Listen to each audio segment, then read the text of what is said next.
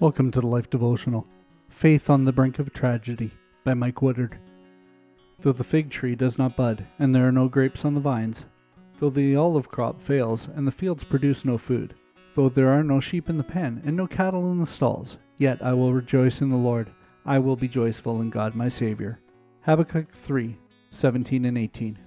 She watched as the medical staff lowered her little boy's limp body into a bath of ice water. His body temperature had spiked to a critical level, and the medication was not working.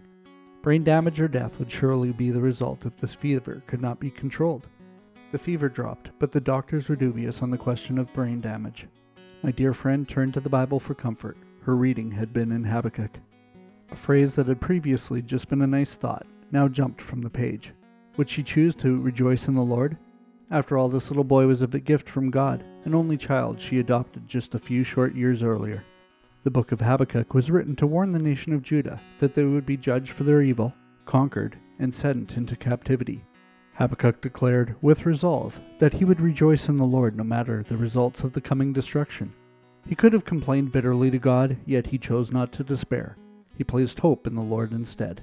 Though her son's illness was the result of living in an imperfect world, and certainly not a punishment from God. The same principle of trust applies as in the time of Habakkuk. The future looked grim and unknown, and she was being challenged to trust in the Lord regardless of the outcome. Peace and comfort came to my friend as she cast her lot with God and followed the example of Habakkuk. God is good and will not change. Circumstances can change in an instant. Will you place your faith in what is the seen or the unseen?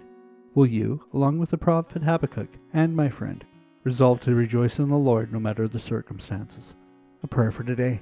God, I choose to trust in you. My circumstances will change and may not be what I desire, yet I resolve to place my faith in you, knowing you are good, loving, and have a good plan for the future.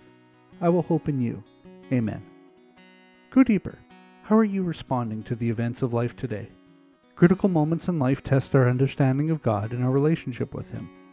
Faith, as declared by the writer of Hebrews, is confidence in what we hope for and assurance about what we do not see. Hebrews 11:1. Choose to rejoice in the Lord today. Read further, Making Sense of Suffering, on thelife.com. Do you need prayer? Come see us at thelife.com/prayer.